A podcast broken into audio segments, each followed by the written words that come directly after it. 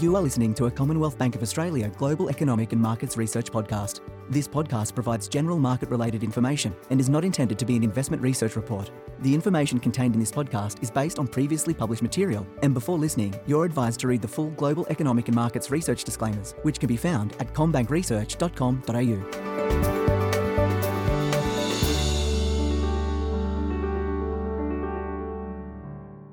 Welcome to the Global Economic and Markets Research Podcast. My name is Belinda Allen and I'm a senior economist here at CommBank. And today I'm joined by Stephen Halmarick, our chief economist. Stephen, good to have you on again. Thanks, Belinda. Great to be with you again. You're backing up for two podcasts in a row, which is wonderful. So thanks for joining. We're going to spend most of today talking about the Household Spending Intention series, given it's the third Tuesday of the month. Now, this data was for August. Before we get into what the HSI has been telling us, I think it might be good just to think about what the economic settings were in August. We've been in lockdown in New South Wales for close to three months now, so that obviously continued in August. Victoria continued in lockdown, so did the ACT. What is some of the data telling us uh, about how the economy was performing during the month? Well, as you say, we had uh, New South Wales and Victoria in lockdown for large parts of August. And I think probably the, the number or the economic data that really encapsulates what was happening in the month was the labour force survey that came out last week. So for the month of August, employment in Australia was down 146.3 thousand. So that's a, a, big fall in employment on the month. Uh, you know, the, the market consensus was only 80,000, so it was much larger than that and much closer to our forecast. Uh, but the other uh, data there, a data point there, I think that was really important is hours worked. So the number of hours worked in the month of August was down by a very large 3.7%. And that followed a fall of 3.9% in June, so between, um, sorry, in July. So between July and August, um, hours worked is down pretty sharply. Not surprisingly, most of that in New, New South, South Wales. Wales. Yep. Yeah. Uh, so hours worked in New South Wales falling very heavily. Uh, we've also got this phenomenon where the number of people working zero hours a week uh, is up quite sharply. So those people not counted as unemployed, mm. but working zero hours a week is know, clearly um, has a big impact on people's income. And we also saw a big fall in the participation rate too. So that's cushioned the lift in the unemployment rate. So we haven't actually seen that lift yet. In fact, it fell again last month, didn't it? Yeah, so somewhat, I guess, perversely, the unemployment rate went down to 4.5%, which is actually a 13 year low. Mm. Um, but uh, as you said, you know, the participation rate fell from 66% to 65.2%. And the way to think about that is you're only counted as unemployed if you haven't got a job, but you're actively seeking mm. employment. So many people who lost their job in the month of August didn't bother to go and look for another job because, well, you're in lockdown and there's no jobs available. So you're not actually counted as unemployed, which is why looking at things like hours worked um, is really a better indicator of just the weakness in the labour market in August. And probably the other point to make is the August labour force survey didn't pick up the extensive lockdown across Victoria, so that'll turn up in the September employment report. So we expect another very weak employment report uh, for September. We have seen income levels hold up though. So ahead of Australian Economics, Gareth Aird put out a report late last week just highlighting our CBA internal data and how that has held up. Yes, this is uh, yet again where the CBA internally generated data is really fantastic in terms of its breadth and the speed we get it. And it's showing that income coming into CBA bank accounts is uh, again surging. So government benefits being paid into bank accounts is um, substantially higher, particularly in New South Wales, but also in Victoria and some of the other states. Uh, so total income uh, coming into CBA bank accounts is actually growing, uh, particularly in New South Wales. So the government benefits being paid more than offsetting the loss of income from reduced hours worked. So that's a really important development and that means that uh, savings is building up inside uh, bank accounts.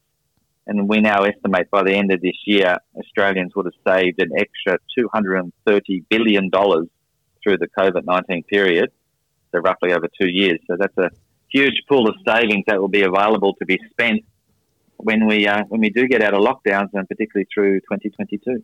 Now we are seeing roadmaps come to fruition. So over late October, both New South Wales and Victoria should see some reopening. But up until then, we haven't seen much movement on consumer spending, given more than half of the population has been in lockdown. What were some of the highlights from the HSI in August?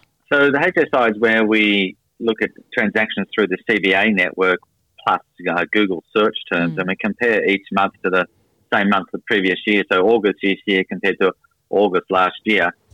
So August this year, we saw declines for home buying, travel, entertainment, and education. So interestingly, if you've got travel, entertainment, education, you know, those services spending, uh, we're in lockdown, so not surprising uh, that they're a lot weaker than this time last year. And home buying is just a, a bit of a slowdown in the very mm. rapid momentum that we had seen in the first half of the year. But when we look uh, more broadly, uh, retail spending, health and fitness, and motor vehicles were pretty much um, flat compared uh, in August this year compared to August last year. So after some recent declines, there's a little bit of stability in those numbers. So, if we just dive into maybe the retail spending intentions a little bit more, are we seeing any trends in what we're still spending on and what we're not spending on?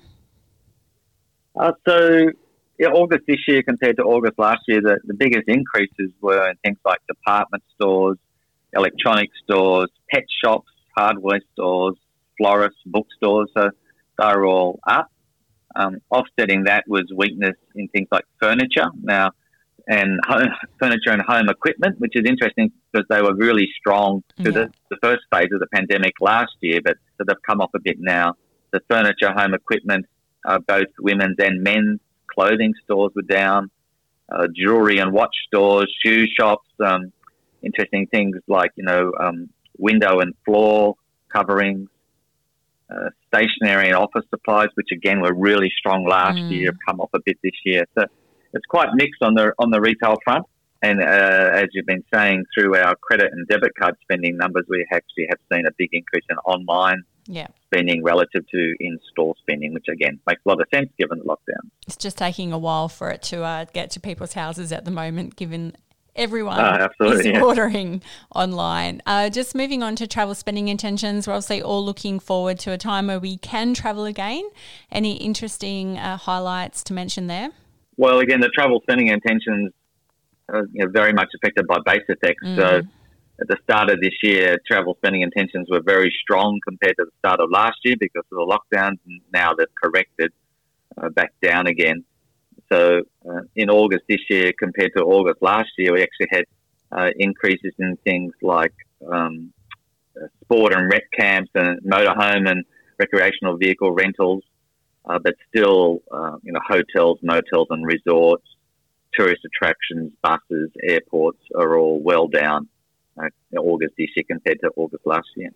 And I see in health and fitness spending, we're still seeing uh, relative to August 2020, spending was still up uh, for doctors, bike shops, podiatrists, nursing and personal care, osteopaths, uh, mm. but certainly falls in things that we can't spend money on, so sporting club memberships, health and beauty spas, and items like that. But certainly compared to August 2019, we're spending a lot more on things like bikes and golf because it's one of the few recreation activities available at the moment. Uh, moving, yeah. moving on. If you can get a booking on a golf course. Yeah. yes, indeed. Uh, moving on to entertainment spending intentions. Any uh, key thematics at play there? Well, once again, we you know entertainment spending intentions were up sharply at the start of this year relative to the lockdowns last year, but now they've corrected lower again. So, um, not surprisingly, uh, you know, big declines in things like you know, bars and nightclubs, mm. you know, um, the drinking venues, uh, music and bookstores, you know, bowling alleys, uh, things like that, where you know there's uh, significant weakness still going there.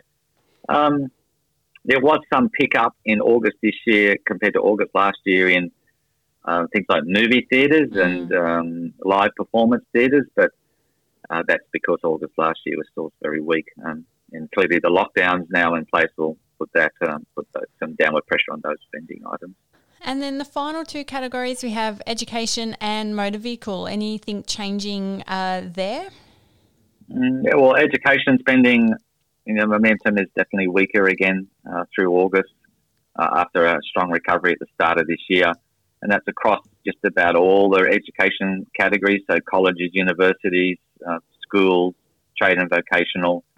Motor vehicles actually stabilised in, in August this year compared to August last year, after again strong recovery in the first half of this year. I think there's a couple of things going on there where you know clearly more people are working at home, um, so that changes demand for motor vehicles. Also, but you know people wanting to um, avoid public transport, and then mm. you've got the supply chain yeah. supply chain concerns over actually trying to get a brand new car, uh, you know, imported into the country has been proving very difficult. So lots of volatility in the motor vehicle spending, but uh, for August this year compared to August last year, it was pretty stable. Stephen, it's been great to get your insights. It'll be interesting to see what happens uh, in September, and then obviously when we do begin to reopen the month after. Thank you for your insights. My pleasure. Thanks, Belinda. You can read Stephen Halmarick's Household Spending Intentions report on commbankresearch.com.au, and that was published on the 21st of September 2021. Where CBA data is referred to, this means the bank proprietary data of the bank. As the statistics take into account only the bank's data, it may not reflect all trends in the market, all customer data used or represented is anonymised and aggregated before analysis and is used and disclosed in accordance with the bank's privacy policy. And the data used in the Commonwealth Bank Household Spending Intention series is a combination of the CBA data and publicly available Google Trends data. Any reference to the term CBA data means the proprietary data of the bank as the statistics take into account only the bank's data, it may not reflect all trends in the market. All customer data used or represented is anonymised and aggregated before analysis and is used and disclosed in accordance with the bank's privacy policy.